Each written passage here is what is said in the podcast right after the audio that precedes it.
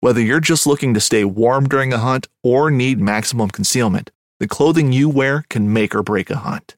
At MidwayUSA.com, we understand hunting clothing has come a long way with more meticulously crafted camo patterns, advanced scent control technologies, and weatherproof options to withstand the elements. Hunters have to wait until their favorite season, but shouldn't wait on gear, which is why Midway USA offers super fast shipping. When you're ready for your next system, log on to MidwayUSA.com. Welcome back to the Outdoor Drive Podcast. We are at episode 86. That's pretty cool. Hey, you came prepared for this one. Yeah. Well, I mean, I just thought about it because the last one was 85. Way to be on top of things, Trev. Yeah, just have to remember those things because I I'm I'm really I'm I'm looking forward to the episode of 100. I think that's one of the things I look forward to. Right? Oh Is yeah. that a bad thing? Nope, not at all. Got to like have something to work forward to. That's right. So in this episode, it's actually a really cool episode. I'm I'm excited about this episode because we have one of the, probably one of the coolest woman hunters that there is, and obviously Steven's been following her a lot longer than me, and I don't know. I'm pretty pumped to actually have her on. How about yourself, Steve? It, it it's definitely cool to have her on. She's somebody that I've followed not just as a hunter, but as a human. You know, because she's managed to take such an incredible career and the struggles and everything it took to get to where she was, and then to turn around and incorporate a family into it and continue the success and continue to do such cool things and still be on top of the game so many years later. I mean, she is the OG of women's hunting. And the fact that I mean that she brings pork chop hunting with her all the time. That had me rolling. I've just, I, I was picturing in my head this dog on a spot and stalk tied to her hip. Man, I mean, if if that doesn't show you dedication, nothing does. I can't. I but how do you how do you honestly go through self filming, taking care of a dog, taking care of four kids, and having a husband and a family at home? Like I I just I just don't get it. And Well, you have to be a we'll just- superwoman at that point. We'll just let her explain it. That's right. We should probably do so. It's probably a lot better than than us explaining this. Yeah, she she does a really good job of it. I think everyone's going to enjoy it. So Yeah. Melissa Bachman will definitely explain this for you if you guys haven't already guessed who it was. So, but man, you know what? Let's, uh, I want to get to those who take care of us Yeah, quick dude. and easy and fast, right? let's, so, let's get a little house cleaning out of the way. That's right. So, first off, I want to thank Nor'easter Game Calls. Get them in close, nor'eastergamecalls.com. Um, this is probably going to be the last week to get in on the um, Ducks on the Bay giveaway. So if you guys haven't already, you want to get over to these people. You want to go check out Nor'easter Game Calls. You want to go check out Gator Outdoors. You want to go check out Wicked Twisted Bowstrings, and you want to go and check out um, Timbered Tumblers. Um, those are the people who love and take care of us at this point, and you want to make sure to go and check those guys out. Um, the promo code is Outdoor Drive um, on the Wicked and Twisted Bowstrings, and Outdoor Drive 25 for Gator Outdoors. Um, GatorOutdoors.com. The 2021 kill caps are out. So with that, Gator Outdoors, um, outfitting the working class, they have a kill cap. So you buy the kill cap, and then if you kill a big game animal in 2021 at the end of the season, they're going to go and send you um, their new kill T-shirt. And that Um, thing is they awesome. they are awesome. We've gotten a little preview of them, and every year they come out with a different one. So every year you go and you get your kill cap and you get a T-shirt. Like 2020 was I killed in 2020, and it's actually pretty cool because I've had people ask me all kinds of weird things about it. So what do you mean? Are you Were you a vet? yeah, exactly. That's what I get all the time. So it if you guys haven't already, get on over there, get your get yourself into this giveaway. You can go and go on a duck hunt with me up here in the Northeast um for for free. You literally just have to pay for your license, bring your ammunition and um and and your room and board, and then you get to hunt for free. It's a thousand dollar hunt for free, and I'll even let you bring a friend. So it doesn't get much better than that. So um, make sure you get in on that. This is the last week to do so. You're gonna have a couple of days once the podcast comes out, and uh, make sure to do so. What did we say? June 1st is the last day. Yeah, June first we'll wrap it up, and then um, Danny from Ducks on the Bay, he's gonna go through and he's gonna pick out the person that he wants to uh, give it away to. So And, and by pick it out, it- he's he's literally taking last names like a Last hat names. raffle and drawing one out. That's it. It, it's not a I like this last name. I'm picking him. It's he's going to take everyone's last names, throw them in a bucket, pick a name. and that's it. So That's it's, him. It's completely fair. Luck of the draw. You get so everybody who's bought the outdoor drive series hats, um, they get two entries. If you bought a sticker from us, it's two entries. If you go to ducksonthebay.com and buy a sticker, sweatshirt, so on and so forth, that's another two entries. And then everybody else is one entry. Um, speaking of, we do have hats for sale, the outdoor drive series hats. We have a red and black one that's for sale. And then coming up actually on Wednesday, um, so yesterday, yesterday I had released the black and white ones. So we have another black and white one to come out. So those will be released on when or yes, they've been they were released yesterday. So I still have some red and black ones, and then I have the black and white ones. So if you guys haven't already, you guys can get on over and check those things out. So I don't know if some of you guys that listen to the podcast miss out on, on social media. We might all not all be there. So just want to let you guys know if that's the case, you can shoot us an email at outdoor drive podcast at gmail.com um, or you can get a hold of us uh, via social media and uh, we'll get one of those mailed out to you. So pretty simple, pretty easy, pretty cool, pretty awesome. good times. Yeah, man. You know, turkey season is now got a, I got a couple days left in Connecticut. Things are kind of winding down for me. Back on the fishing boat, Stevens. Turkey season's over for you. Season's been over here now for almost two weeks. Uh, just getting into a lot of archery, trying to get the bow all tuned up and the shoulder all ready to work. Especially for the uh, shoot. These last few days, man, it has been warm, so that river is going to be popping here come the holiday weekend. That's so awesome. hopefully we'll get the kayaks out, do a little bit of uh, copperback fishing, get some of them smallies, have a good time. big bronze backs. Nothing wrong with that, dude. I love me some bronzies. Uh, speaking of shooting and your archery and bow, uh, the 2021 shoot is going to kick off here June 12th. Um, we're to hit the road and drive out to Illinois from the East Coast and to meet up with our boys from Working Class Bow Hunter. Uh, if you guys haven't already or you want to join in on that, make sure to get on their Facebook page and check them out or workingclassbowhunter.com to sign up for that. Um, you're to miss out on a lot of really cool things if you don't go. Um, tons of giveaways, tons of prizes, tons of cool things. And then it'll be a little after party uh, in Rio, Illinois. So if you guys need information, you can also hit us up there or go and check them out at workingclassbowhunter.com. But don't forget about it. We will be there. Well, Me and Steven will be you there. know who's coming up? Who's going to join us? Who's that? Andrew. Andrew's going to make it up. That's right. Andrew's going to be there. So we have Andrew's going to be there. Bones is going to be there. Uh, Brian's going to be there. And Scott's going to be there. Oh, snap. That's a crew, right? Oh, yeah. Yeah. Put your pants on for that ride. Gonna be a good time. So we got that stuff going on.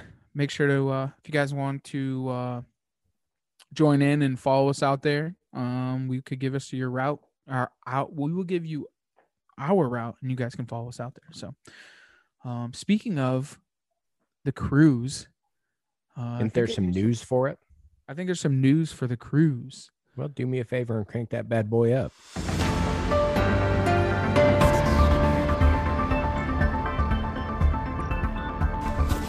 Hey everyone, Mike here with some news for your cruise. We're going to kick this one off in Montana, where the governor has signed Bill 637 into law.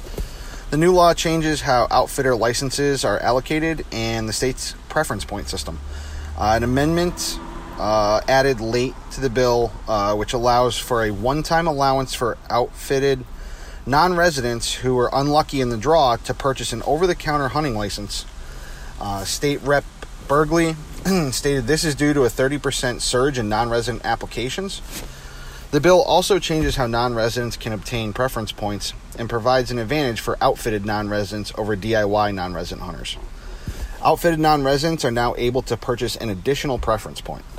Last year, 32,000 hunters applied for 17,000 non resident big game licenses, and the uptick has harmed outfitters uh, with the uncertainty of how many outfitted non residents uh, may draw in a particular year. The number of successful uh, outfitted hunters uh, drawing has been down about 40% over the last few years. The issue with this is that the last minute amendment uh, had a lack of public comment period and seems to favor those who can hire outfitters over those who cannot.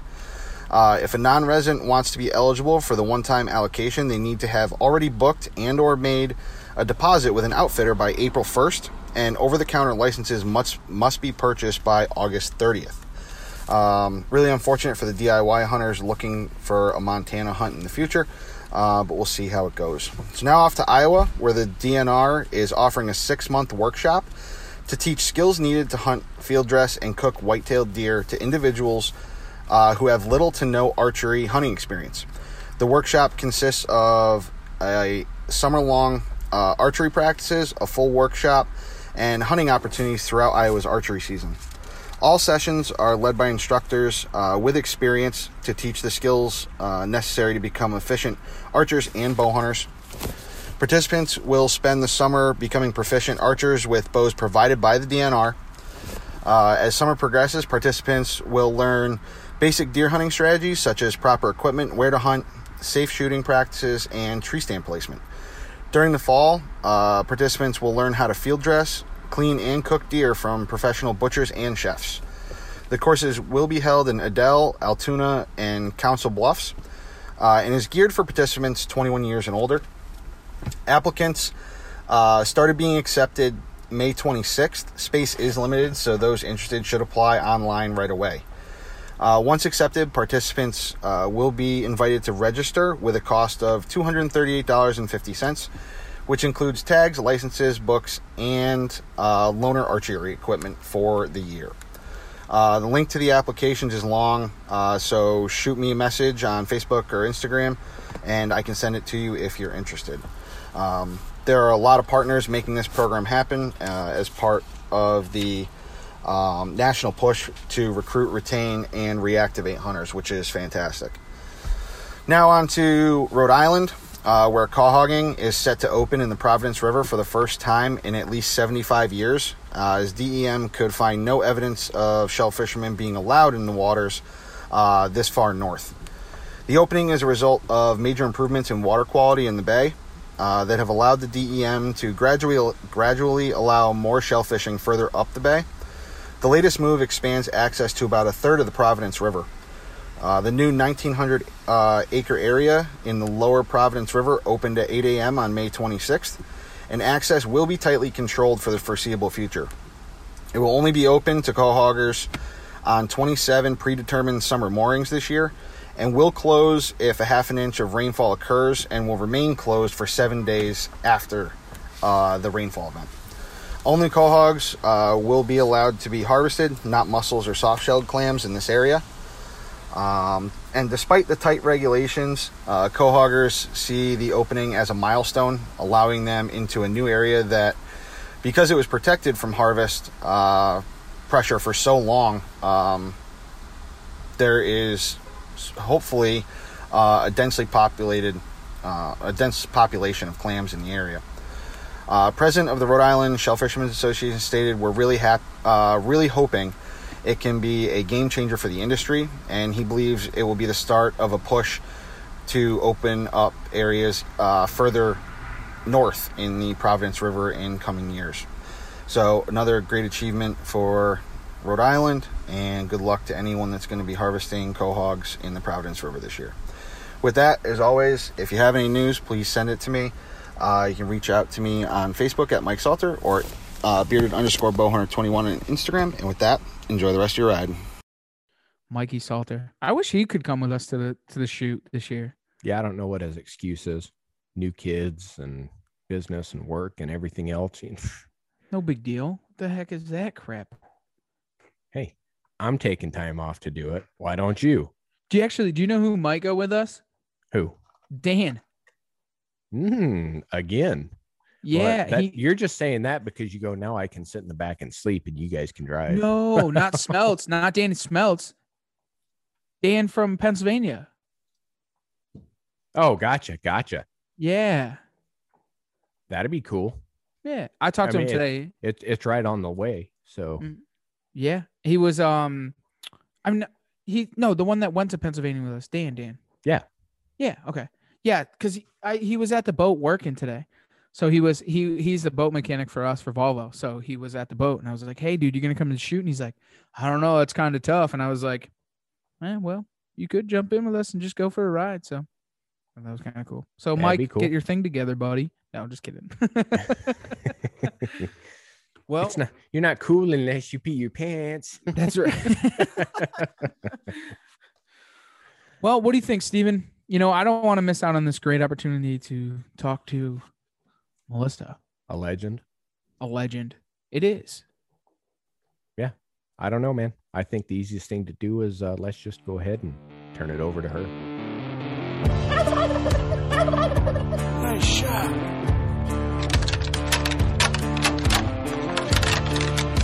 Here comes a shooter. Shooter. Big buck.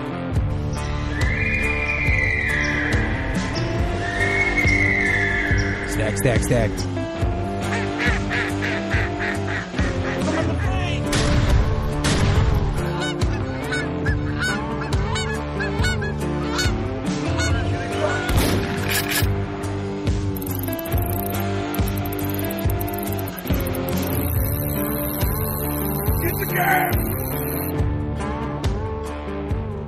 All right, welcome back. We're on the phone with the one and only Melissa Bachman. How are you, Melissa? I'm doing well. Thank you guys for having me. I sure appreciate it. Thanks for joining us. I know you have a busy schedule and it's still turkey season for you, so things are kind of crazy. Yeah, things are always kind of crazy, but this is always fun to do and you can always make time. Absolutely. Well, why don't we uh let's not keep the guests waiting. Let's uh let's turn this thing into overdrive, turn the key and get things underway. Um why don't you tell everyone who you are, where you're from, and what you do? My name is Melissa Bachman. I'm from South Dakota. I have a show called Winchester Deadly Passion. I'm airing in season 10 right now. It airs every Sunday morning on Sportsman's Channel year round. Um, and I basically uh, get to hunt all over ever since I was a little kid. My only dream was to hunt every single day. um, and I tried to figure out how to make a career out of it. I did that. And I've been pretty close to hunting every single day. I, for quite a while, I traveled about 320 days a year. I realized that's probably as close to 365 as I need to get. Um, but I absolutely love it. And we now live in South Dakota, and it, I couldn't find a better place to live. Just phenomenal hunting. I grew up in Minnesota, and I love it out here. I'd never move home. How did it all start out for you? Like where did it all it all occur? Like that you had that dream to to want to do this? Well, you know, I was a big hunter all through high school. Um, when I was 12, I couldn't even sleep the night before deer hunting because I was so excited to go out hunting. Now, we did not have phenomenal hunting. I'm talking you go out and you might shoot a couple small does, you know, or or fawns, whatever. Meat Um, deer. but that's that's what we had. um, that's what Minnesota hunting was like. And you know, we hunted public land. We had some land behind our house, and I just was ate up with it. In fact, my mom and dad signed a work permit my senior year of high school, saying I didn't have to go to school till 10:30 all fall, so I could bow hunt every morning before school started. And they said I was um, I was uh, getting food for the family, so that was my job. Um, and if I shot a deer, I just had to be back to school by noon and have it hanging in the garage. So you know that is a passion that just runs as deep in me as you can imagine. And both my mom and dad hunted. So I grew up in a family where that's what we did on the weekends together. We went hunting. We didn't have giant bucks. We didn't have great, amazing pheasant or duck hunting. We hunted a lot of public ground and we just loved it and, and we really, really enjoyed it. So I set it as a goal that I was either going to one, be an anesthesiologist or two, find a way to hunt for a living. And I can promise you, there were days I thought maybe I really should have went to medical school. um, but there are many days that I'm just thrilled with the decision I made. So that's kind of how it got started. So was there any uh, going on to that? Like, is was there anything that like you obviously didn't just jump into doing this full time, right? So there was obviously some type of job that you had to do on the side, or because everyone's has this like big envision that like they're gonna hunt and fish for the rest of their lives and they're gonna be professional, but they don't realize that a lot of people that are in the industry actually have jobs. Yeah, and you know, when I started, I got a double major in television production and in Spanish. So my background was in the production side of things. So in my brain, the way I was going to go about it is kind of through the back door. My plan was to go in and try to get a job as a producer because I knew you couldn't just walk into a place and say, hey, you know, I want to be the new hunting person on your show. They'd laugh you out of the building, right? so I just tried getting a job as an editor, as a cameraman. And when I got out of college, I had, you know, straight A's through college, did all this stuff. I sent out 74 resume reels. You want to know how many no's I got? All 74. um, not one person would hire me. And I'm not talking for the on air position, I'm just talking as an editor or a cameraman. Nobody was interested. And I thought, oh my goodness, now what do I do? This is crazy. Um, so what I did is I went through that list and I picked the number one place that I wanted to work, which happened to be the North American Hunting Club. It was located in the Minnetonka area near Minneapolis. And I called them and I said, I know that I didn't get the job, um, but what about if I will come work for free? Would you hire me? And they're like, Well, yeah, when can you start? I said, I, I can be there tomorrow. And they said, Well, what can you do? I said, I can edit, I can shoot, I can sweep the floors, I can log tapes, whatever you need, I'm here for you. So they took me up on it. Every single day, I drove 150 miles a day back and forth to go work for a job that was completely free. They didn't even bother to give me gas money. Um, but what they did do is they gave me a lot of experience. I got to work around great people. And after four months, they hired me as a full time producer. And I basically got to skip ahead like five years. So all of a sudden, I went from someone with no experience to a full on producer. Four months later, I got the job that I originally applied for. So it kind of shows you that you're always going to be shut down. You're going to get no's. But even then, I was still just a cameraman and an editor. And I quickly realized people are not going to give up their on camera spot for some new person. Didn't matter, girl, guy, whoever, it had nothing to do with any of it. It's just that's a job that everyone wants. Why would they give it up? So, what I realized is I need to kind of do this on my own and figure a way into it. So, I realized there's one key here free labor, free things. People like free stuff. So right. if I work 30 days straight, um, they give me five days of comp time. So I would take those five days, I'd go do a hunting trip on my own that I paid for with my little camera that I saved up my few pennies I had and would film it. And then I'd come back, I'd edit the footage together, and I'd wait till one of the main guys didn't get a show done or didn't have it ready to go on a Friday. And I'd say, Well, I have this one, it's all edited, and you can have it for free if you just run it.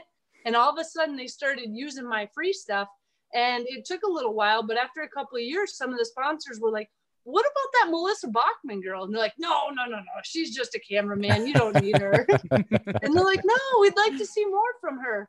And uh, four years later, I actually broke away, started my own company, started Deadly Passion Productions. And so my whole life, you know, I've done this full time, but it's the production background that saved me. Um, the production always paid for everything else. I never had money to pay anybody else. So I was working over 100 hour weeks when I had my own company because I had to do it all. I didn't have any money to pay someone to help me. So I would do all that work. And then as I got further and further along, well, now I could start, you know, having someone help here or there.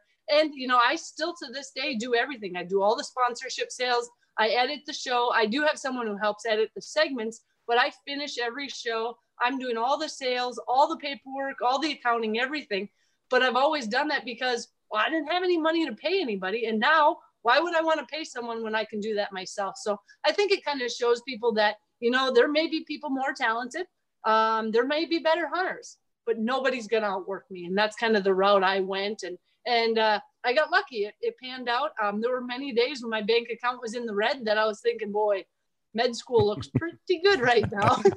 I bet. But see, there, there's a key lesson there.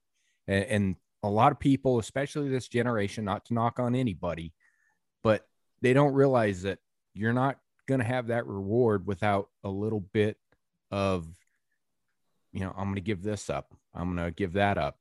I'm going to take that risk, you know, and I'm going to sacrifice to get what I want.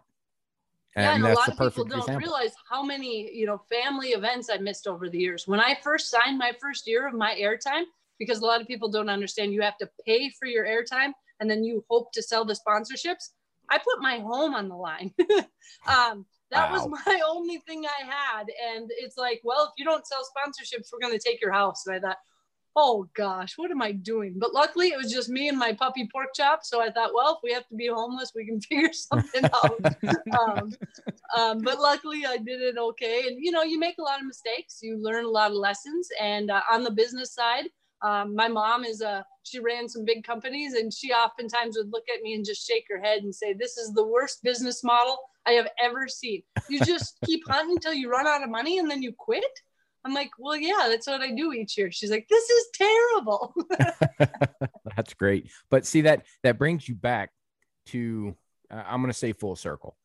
You went from missing all the family get-togethers, all the events, and now you are very family centric. I mean that that's the funnest thing to watch is when you go hunting. It's I didn't get a kill. It's look at the family around it. I mean, I think yeah. your dog has more grip and grins than I do. So she does have a lot. Pork chop has been all over the world with me. I love that little dog to death. And people like, how did you figure out how to get her to pose so well? And I'm like, I don't know. The key is treats, I guess. Practice, practice. My question yeah. is, is how do you get it to sit still on the stand?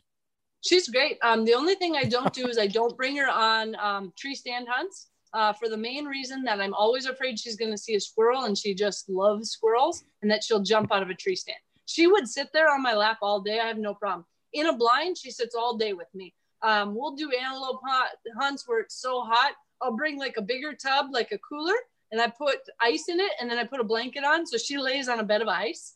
Um, That's awesome. I uh, bring her food, snacks, water, the whole thing, and she just hangs out with me all day. We've flown all over. Um, she does amazing. Um, she sits on my lap, never makes a peep. She knows the drill, and it's really amazing how well dogs will adapt to the lifestyle that you live and and now you know we live out in south dakota and she just gets to run wild with ribeye our other dog and Free you know range. that's her new life and she enjoys it that's yeah, so awesome. That, that's a, a question that kept coming up was do, do they take the dog out afterwards and i said no I, I really don't think she takes the dog out afterwards the dog is there so I, no, I wanted to clarify. She comes with most of the time on the hunt. In fact, I did one hunt that was a spot and stalk hunt uh, with my bow, and Pork Chop was on my hip on a leash on my belt loop. And she was with me the entire time. Wow. And this guide, I still bless his heart, he looked at me and I have a dog, myself, a cameraman, and him. And we're going to do a spot and stalk hunt. And I think he thought, there is no chance on earth that this is going to happen. And we got it done on a really, really beautiful animal. And even he was like, never did. I said, you know, it's just all about just trying. You got to be consistent. You got to go after. I said, she's not going to be any trouble. Um, and she wasn't. She does a great job. That's, That's so amazing. Awesome. so I want to take it back. Add, take it up a notch on difficulty though. Add a two-year-old that really changes things. Ooh. He's not so quiet. Pork chop's way better than Jax. yeah, I was going to ask, how does that work with the kids? Well, it's tough. That's all there is. You better you better have your patience hat on. hey, they're out there and they're doing yep. it though. You're raising them and, right. You know, and our older kids have done it since they were young, and it, it just becomes a family thing. And and there will be days that the hunt doesn't go as planned or that you quit early. And I think that's just all part of it. You know, you're not going to go out there and have it be successful every time and have everything work out perfectly. You're going to have games spooked off at times you're going to have to go home early because someone's sick or whatever it could be. That's just part of the deal. Um, so I think as long as you go in with that mindset and think of it as, you know, the whole the whole adventure, not just one little part of it, I think people can get through it a lot easier. And it was kind of one of those things that you did as a kid too, probably yep. probably for your parents too. Mm-hmm. And my dad still jokes that the only reason he brought us is because he didn't want to pay a babysitter.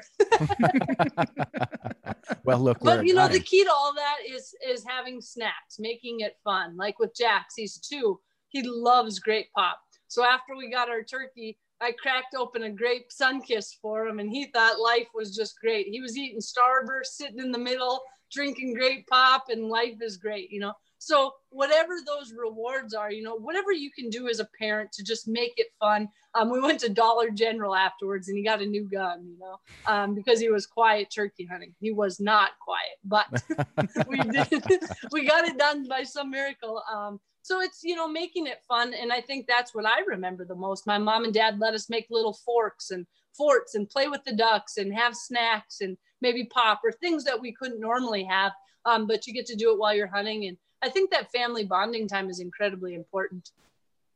I've never thought of it that way. Don't let them have certain things until you're hunting. Then they can Mhm. have them. I mean, even It if it's it not for the hunt, yeah, it's hey, we're going hunting. I get snacks. I get to do Yep. this. I get to do. That's brilliant. It's like Uh, training no, the no supper that night. Star Starburst and grape Sunkist were supper. I wouldn't Uh, do that every day, but it works. hey, it gets them hooked.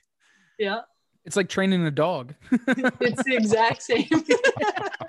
I know it's kind of messed up, but that's all I can think about. it's like like when we train the dog for shed hunting, you give it a treat when it finds a shed and it doesn't get one. Or my mine, she only when when she finds an antler, she'll get to be able to play with the ball. We don't play we don't play with the ball unless then, but that's kind of funny actually. Yeah. Um, I do kind of want to take it back because obviously you being a girl coming up in the outdoor world, obviously was was there any type of struggles that you kind of went through or that you faced being a woman in the outdoor industry? Um, to be honest, I don't I don't ever say that there were any struggles because I was a woman. There were struggles 100%. There were people who were not very nice to me. Um, I think anyone and everyone's going to run into it. Um, I would say I had as many times where people were extra nice to me because of being a girl or whatever, because they want to get more women involved. And I'd say there were just as many times where people were especially mean because they thought I didn't belong there. So I think in the end, I think it all evens out. I think anytime you get into an industry that a lot of people want to be a part of, it's going to be a struggle. You know, you're going to have challenges. And I always say that's what gave me thick skin. You know, I can go through hunting camps. I can, I am not a high maintenance person. I am as low maintenance as anyone will ever find, whether it's in hunting camp, out in the field, whatever it is. Um, I just think that all those things kind of help you morph into who you're going to become and and you also remember it. You know i was a cameraman and i had people be very mean to me in the field. I would never act like that. Um, anyone who comes with me i know it's a team effort. You're going to run into trouble. Everyone's doing the best they can and people need to really remember that. Um, and if you are a good team unit it actually flows better um, there's no weakest link in it and your guides everybody's on the same page and it's that much more fun when it works out and when it doesn't it's just the way it is. Like I'm not going to get worried about it. I, I don't, I hear sometimes people say, oh, there's so much pressure. I don't have that. If it works, great. If it doesn't, fine. If the only thing I'm gonna worry about are things I can control, you know, if I didn't get my butt out of bed and we didn't get a deer, well, then yeah, that's a problem. But if I'm out there hunting as hard as I can possibly do and it doesn't pan out, it's the way it works. I mean, you, you that's to be expected. You can't win them all. And uh, sometimes there are heartbreaking things, you know, you maybe miss something or you should have practiced more, you should have done this or that. So you kind of learn that over the years and think, okay, I'm going to really put in my time, you know, before the season, throughout the year, never quit. So that when, you know, you put 100 hours in after a whitetail, you don't mess up and miss them. Nothing more heartbreaking. Tell me about it. oh, that was last season in Ohio. oh, no. Yeah. Uh, what what did that deer end up scoring when they took it? 187 and some change. Oh, Yeah. I, yeah, that's a heartbreaker. I nicked a limb at 30 yards at last light and went right over his Oh. back. Oh, no. Those things happen though, right? Especially filming. I think filming makes it the hardest thing of, of it all. Mhm. And I think you have to be in the right mindset for filming. Like for me, um, I love it because I love the production end. I love filming. I don't really ever look at it as a negative. And uh, frankly, I would never even consider taking a shot unless it was on camera. Sometimes people say, oh, well, what if it's a booner out there? Well, I'm going to kill that booner tomorrow when we can get him on camera. Um, that's just the way I am. It's because that has been my livelihood. It's probably because I've worked so hard to get here that I think sometimes you appreciate it more. So I don't really ever look at filming as a detractor. Um, I look at it as it's a, like I said, it's a team effort, and it's just as much fun for me to know we got just killer footage and got the animal. Um, and sometimes it's one or the other. And I usually will pick the footage and you know make a show out of it, and then hopefully you'll end up getting them. Usually, I've found if you just keep after it and you can dedicate the time to it, a lot of times you can make it happen. I, I think that there's something amazing to be said about that too, because like when you when you go back and you look at those the film and stuff, you can relive that memory in Mhm. in in actual time. You know what I'm saying? Like it's just so amazing. Like the buck that I shot this year, I we did it on film. and it was just Mhm. it's so cool. I go back and look at it all the time because it's just so awesome to watch that. You know, turkey hunts, anything, Mhm. and I mean it's probably the same for you. Like if you Oh, just yeah. If you just set your mind to it and you only do it on film, then Mhm. it, it it doesn't matter. You There's know, never even a question. I always joke though, if I won the lottery, I would still do everything I'm doing today. I would still be filming, but there would be zero cutaways and zero talking about what I'm doing. All you would see is the animals coming in and me shooting them because um, I'm not a big fan. I'm a hunter, right? So I don't really want to be out there telling you why I picked this tree and why I set up here and what's out in front of me. To me, I should be quiet and sitting on stand. so right. that's always my biggest challenge. So if I won the lottery, um, that's what my shows would be like, just animal, animal, animal. I like you it. I can get behind it. Yeah, you know, Right. um, there'd just be no extras. Um, but you know that that's what I enjoy. I love hunting. I love seeing all that come together, and I also love production. And I know you know some of those other things have to be part of it. Now you know we got a lot of little extra cameras going, so there shouldn't be any extra cutaways needed. It's just you got to set the scene and tell people what's going on a little bit. And a lot of times I'm like, you know, we really shouldn't be talking right now. We should be quiet and hunting. Right. Yeah. And, and that's the biggest thing to get my head around is I like to be behind the camera. I like the production side. I hate being in front, but I tend to keep finding myself in front of the camera and drives me up the wall. But it's that, well, it didn't work out today. What B roll can we get to add into the Mhm. story? What shots can we get? What can we do to add to it? So when we do get that shot, I've got enough in the back to do something with. That Mhm, took me a while to figure out. Oh yeah, there's a whole art form to it. I mean, there's no question because believe me, I've been there. I've taken the animal. I'm like, oh, we don't have anything else. yeah, I, I got a two minute kill shot. Uh, that- Okay. that doesn't cut it. You cannot make a 30 minute episode out of that. You better get to work. oh yeah. Yeah, that that's hit very heavy this year. that's me when I film because I just Trev's like, up, kill, done. I got I'm it. like, no, dude. What does it do? No. I need more. Mm. because I'm I, I have that that hunting aspect, right? So I just I just want to hunt. Like I I I I love the camera. I love getting the shot on camera, but I forget about all the other stuff that makes it full circle, mm-hmm. right? Because I just want to. I just I don't know. I'm like you. I just want to hunt. Like I, I love the camera and I love getting the shot on camera, but I forget about everything else because I'm just like Yeah. so focused. I need to get to this tree. I need to do this. I need to do that. So it's it's tough. I mean, it's, and it'd be totally different if it was like a i think a lot of times people think it's like a high-end hollywood production right like there's all these lighting and sound people and video guys and stuff. It's me and one cameraman right? So half the time we're bouncing ideas off of each other. He's just as good of a hunter. And we're coming up with plans. We're both setting stands. We're both cutting lanes. We're both doing stuff. So nobody's filming that you know? It's not that we didn't do a lot of that. It's just we didn't take the time to necessarily always film that. Maybe we got a shot or two, hopefully. Um, but that's something that I think sometimes people forget about too is you're really, if you're a true hunter, you're involved, you're doing all that. It's not always as easy to to gather all that. If I had the money to have like three people in the field, I don't even know if I still would because frankly, I don't want to hunt with four of us if we don't have to. Yes, you know? that's what I was Um, gonna say.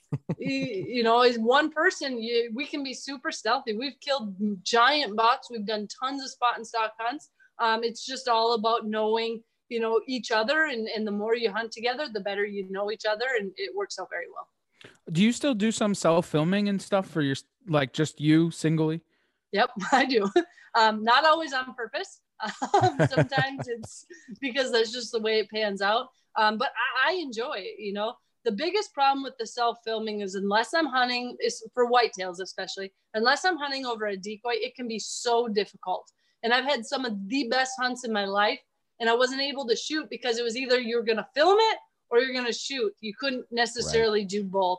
Um, so I still do it, um, and it just depends. My husband helps out now too. He loves coming with and you know all the bigger hunts. He'll come and run a second camera if nothing else. So i always like having that over the shoulder shot. So he's got a smaller camera behind. The cameraman's tight on the animal. It makes it really cool. But then when coyote season rolls around there's nothing he loves more than shooting coyotes so then i film pretty much the whole year um, so it just works out nice and it's kind of a give and take and works out well So what are kind of like some of the things that you because you mentioned your husband and stuff like so what are kind of like to keep that balance between the family, the husband, the kids, so on and so forth. Like, what what are some of the things that the struggles or the things that you do or have to Um, do I to make think keep that got balance? it pretty dialed in now. We're very lucky. So Jax our youngest is two. Um, usually on any trips that'll be like a week or longer. My mom and dad are both retired, live in Minnesota. They'll come and meet us halfway and pick up Jax. So our two-year-old's off with him. Then Ben's mom and dad live in town here where we live. Um, and they'll kind of take care of the older ones. We have a 10, 12, and 14 year old, kind of get them to school, do their events, whatever. And then Ben will kind of look through the schedule and pick out some of the cool hunts that he wants to come with uh, throughout the year. Um, and I try to get him tags for some of this stuff too. Like this year, we're going to the Yukon. I got him a moose hunt and me a moose hunt. Um, so we mix it up. We did a brown bear hunt years ago. He got to shoot a giant brown bear. Um, and so we we try to mix it up so it's fun. Or sometimes he'll just come along just to have fun. But then he's got to work too. He's a game warden. Um, so the fall is a busy time. Um, so you know it's kind of a balance of just mixing it up. We can't do too many hunts back to back. He's got to be back working some. Um, but I think we've got it pretty well figured out. And I've really I, don't travel as much as I used to. Um, I think after doing it for that long, you learn to work a little smarter and not so hard. And you learn things that you can do to improve your time and to make you more, um, you know, just more successful in the field with the time that you're given. Um, I used to take every single hunt someone would offer me. Oh, sweet. Uh, you're going to give me a discount? I'll be there, you know? Um, now I'll look into things a little bit more and, and I try to really value that time. And when I go, of course, you don't know that it's going to be successful, but hopefully it'll be a good enough trip or an adventure that you can get something good out of it. That's crazy. It's gotta be it's gotta be such a struggle though. You know, it's it's but you've became to over the years have found that balance. Yeah, I, I did it every which way. so I did it where, you know, you take every hunt. I did it where my budget was zero dollars really, you know. I didn't hardly have anything. Now I've got a little bit more flexibility so I can kind of pick and choose and be smart about it. Give myself a few breaks in between because what people forget is I'm also still editing shows that time of the year. So the last thing you want to be doing is gone five weeks straight, come home, try to edit shows, be behind. It's just too much stress. It's, it's ridiculous. So now I try to book, you know, four or five days in between just to let yourself come home, make sure our kids know who we are, um, Right. get things back in order and leave again. And, and again, the only reason I have achieved that balance is because I've had it way off kilter before. Mhm. so that's the only way to learn. Trial by fire. Yes. 100%. Is there one type of hunting that you like over another? Like it- one that kind of like drives you to do it more or want to do Oh, more? I always love whitetails. Um, Yeah. and that's just because since a since I was a kid, I dreamed of shooting big bucks. I never dreamed of hunting moose. I never necessarily dreamed of hunting elk or or going to New Zealand or places like that. My goal was to shoot one big buck in my life, you know. Um, and that's still to this day. I mean, if you're gonna offer a Boone and Crockett anything, I'm gonna take a whitetail every day. I love hunting elk. I love hunting muleys. I love doing all those things but whitetails are still and will always be my favorite just because I think that's what I grew up dreaming of. You know? and it Well, was I- that tough. Oh, go ahead. I, I was gonna say it looks like you may or may not have achieved that goal. I'm not quite sure.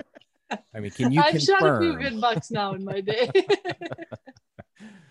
Oh, go ahead, Jeff. but every Sorry one about of that. them, No, you know, good. you just enjoy it so much. And now, like a lot of the land that we hunt, one thing that we've changed more so for whitetails is we've kind of got our own areas where we're we're doing everything start to finish. Either we own the land or we have our own lease on it, and we're out doing all the food plots, the water holes, the licking branches, the cameras, everything start to finish. So you kind of control all that. And when you start getting a big buck and then you're able to make it happen, harvest them, get a show out of it, it's really, I mean, that's a pretty cool experience and a pretty cool feeling. And it's pretty tough to beat, in my opinion. Oh yeah. What do you think is probably your favorite state to hunt in for whitetails? Now it's South Dakota. Really? Um, only because people don't really know about South Dakota as much. Right. Um, and I and I love that. And sometimes I actually question whether I should say where I'm even at in my shows.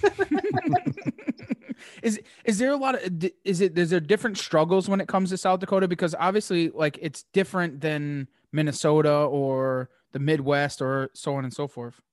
Yeah, I mean, there definitely are. You need to learn uh, the way deer are. Um, I hunted Illinois a lot. I've shot a lot of giant bucks in Illinois.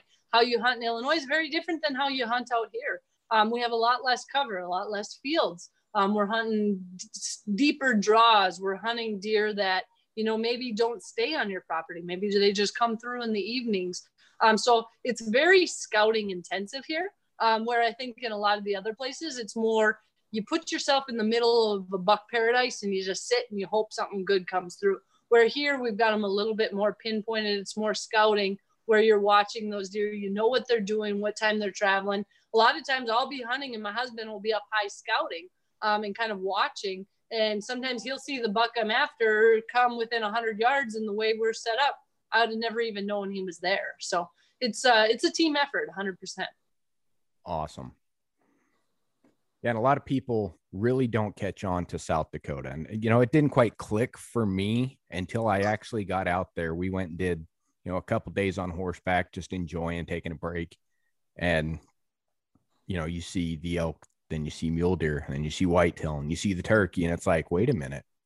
Yeah. I I missed something here because they don't promote it. It's like a hidden gem. Yeah, and that's some like I said. Sometimes I question. My husband and I um, both got tags for elk a couple of years ago. Actually, right after we had Jack, so we um, put in for uh, it was a bid system, and we got both of us to have archery tags. Season started September first. I was due with Jax on August in August, and I told that doctor, I said, I don't care what happens. Obviously, I want everything to go well, but I really need to be elk hunting by September first. And she's like, "Hmm, I don't know about that well, anyway, um, Jax was born August 20th. My mom and dad came in September 1st, and they took him every day during the day. Um, and I would elk hunt from morning till night, then stay up all night with Jax every hour with him. And by the end of like 10 days, I literally was so out of it. I didn't feel like I was fit to be a mother or a hunter or anything. um, and we ended up, that I took a couple days break. I needed it. And we ended up hunting all the way to the end of the month. On, and on September 27th, which was Ben's birthday, we both killed our bows, our bulls with our bow. Um, and it was the coolest thing ever. But, you know, there were a couple times I looked at my cameraman. One time we had walked already 16 miles and it wasn't even lunchtime yet.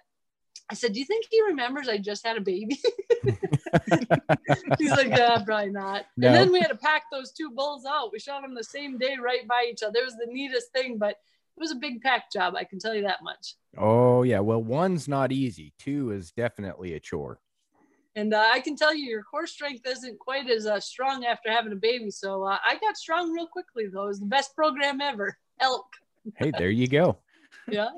For all the mothers out there listening, Yeah. There you lose go. the baby Elk weight, go elk hunt. Knock it out in seven days and you'll be all set.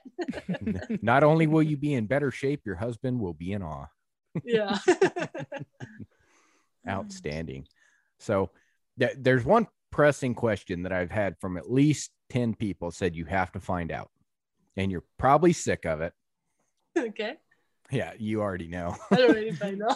yeah. It, do you wear contacts or are your eyes natural? gonna be the- Um, I have super, super blue eyes, but I do have contacts as well. Um, my grandpa, um, my dad's dad, had bright, bright blue eyes. I had bright eyes all through growing up. Um, I do have contacts, but even Jax has pretty blue eyes as well. So um, they are very, very blue, but I also have contacts too. Gotcha. So that squatches that. Everyone Yep. quit asking, please. you heard it. you did your due horse's mouth yourself. Because I'm, I'm like, well, I don't want to be the guy that be like, are your eyes real? You know, because I mean, it just sounds weird. I've always I've had people say that, and I'm like, well, of course my eyes are real. Do you mean do I have contacts?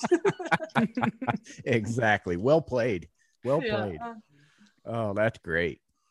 So, what I, I'm going to say out of all your travels, excluding whitetails, what has been your most memorable hunt for you?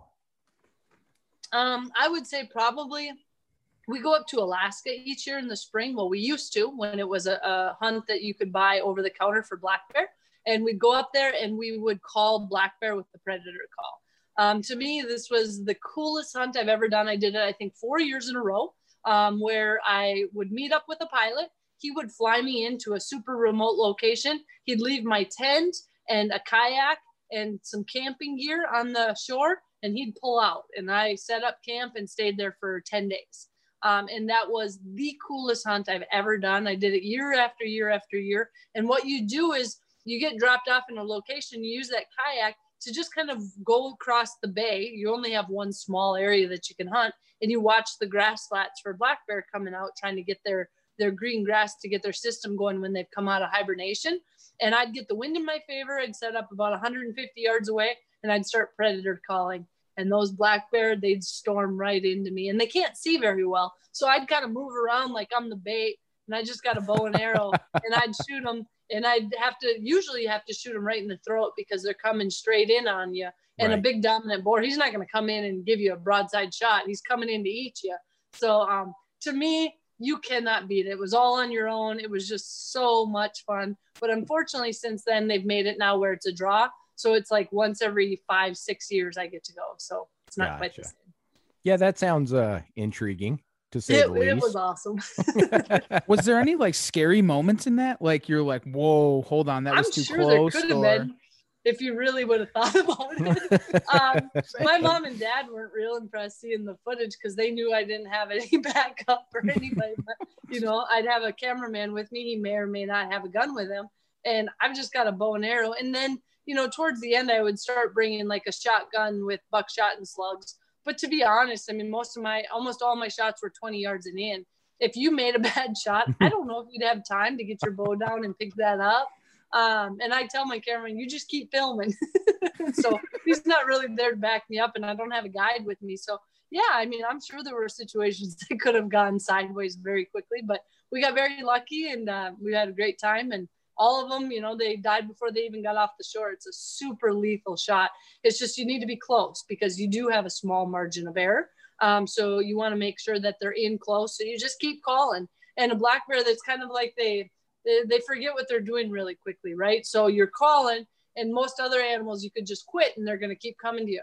Black bear, they're like, oh, what's this over here? Oh, stone, let's flip it over. So you got to just keep on and on. And if I ever play the real footage, people like, you really called that much? I'm like, yes. The more you call and the more aggressive you get, the faster they come. And it's pretty cool to see. And of course, it doesn't work all the time. And it works a lot better if you have a bear already spotted. Um, I never had a lot of luck with blind calling just because usually they're going to go and try to get downwind of you like any predator. But right. if you can see them and you know that your wind's blowing out into the ocean, they're not going to swim around to get your wind. So they're going to come right to you.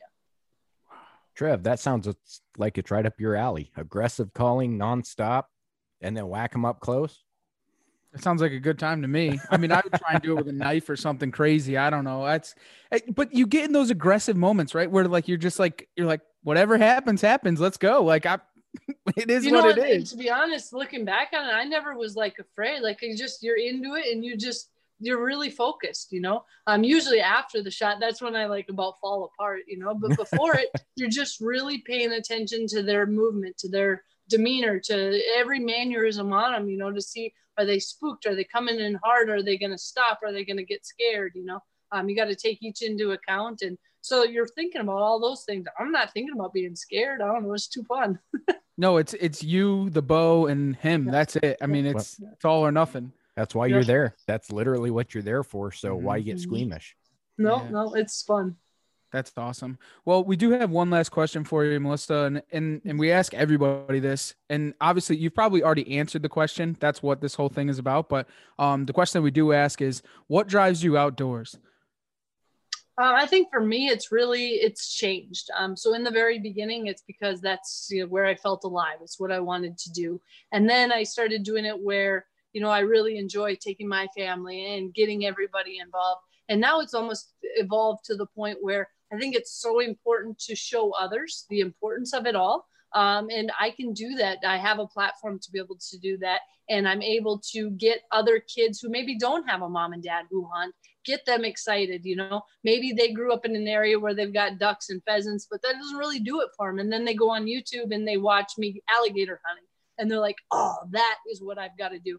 So I think that's kind of where it's gone for me is, you know, trying to showcase how much fun it is, how important it is, all the great food that you get, and what a great bonding experience it is for families because I think there's a lot of families out there looking for something like that to do together and they may never have thought about it. And maybe it's just shooting their bow in the yard to start. You know, maybe not everyone wants to hunt right away, but I always tell people take your kids with, give them a camera, never push them too early. And when they're ready to hunt, they'll ask. Um, I just never want to see kids or, or anyone get pushed too early before they're ready because they may do it once or twice, but they're never gonna they're never gonna stick with it. Yeah, it's it's it's one of those. I, I do a lot with with youth because it, you know a lot of kids.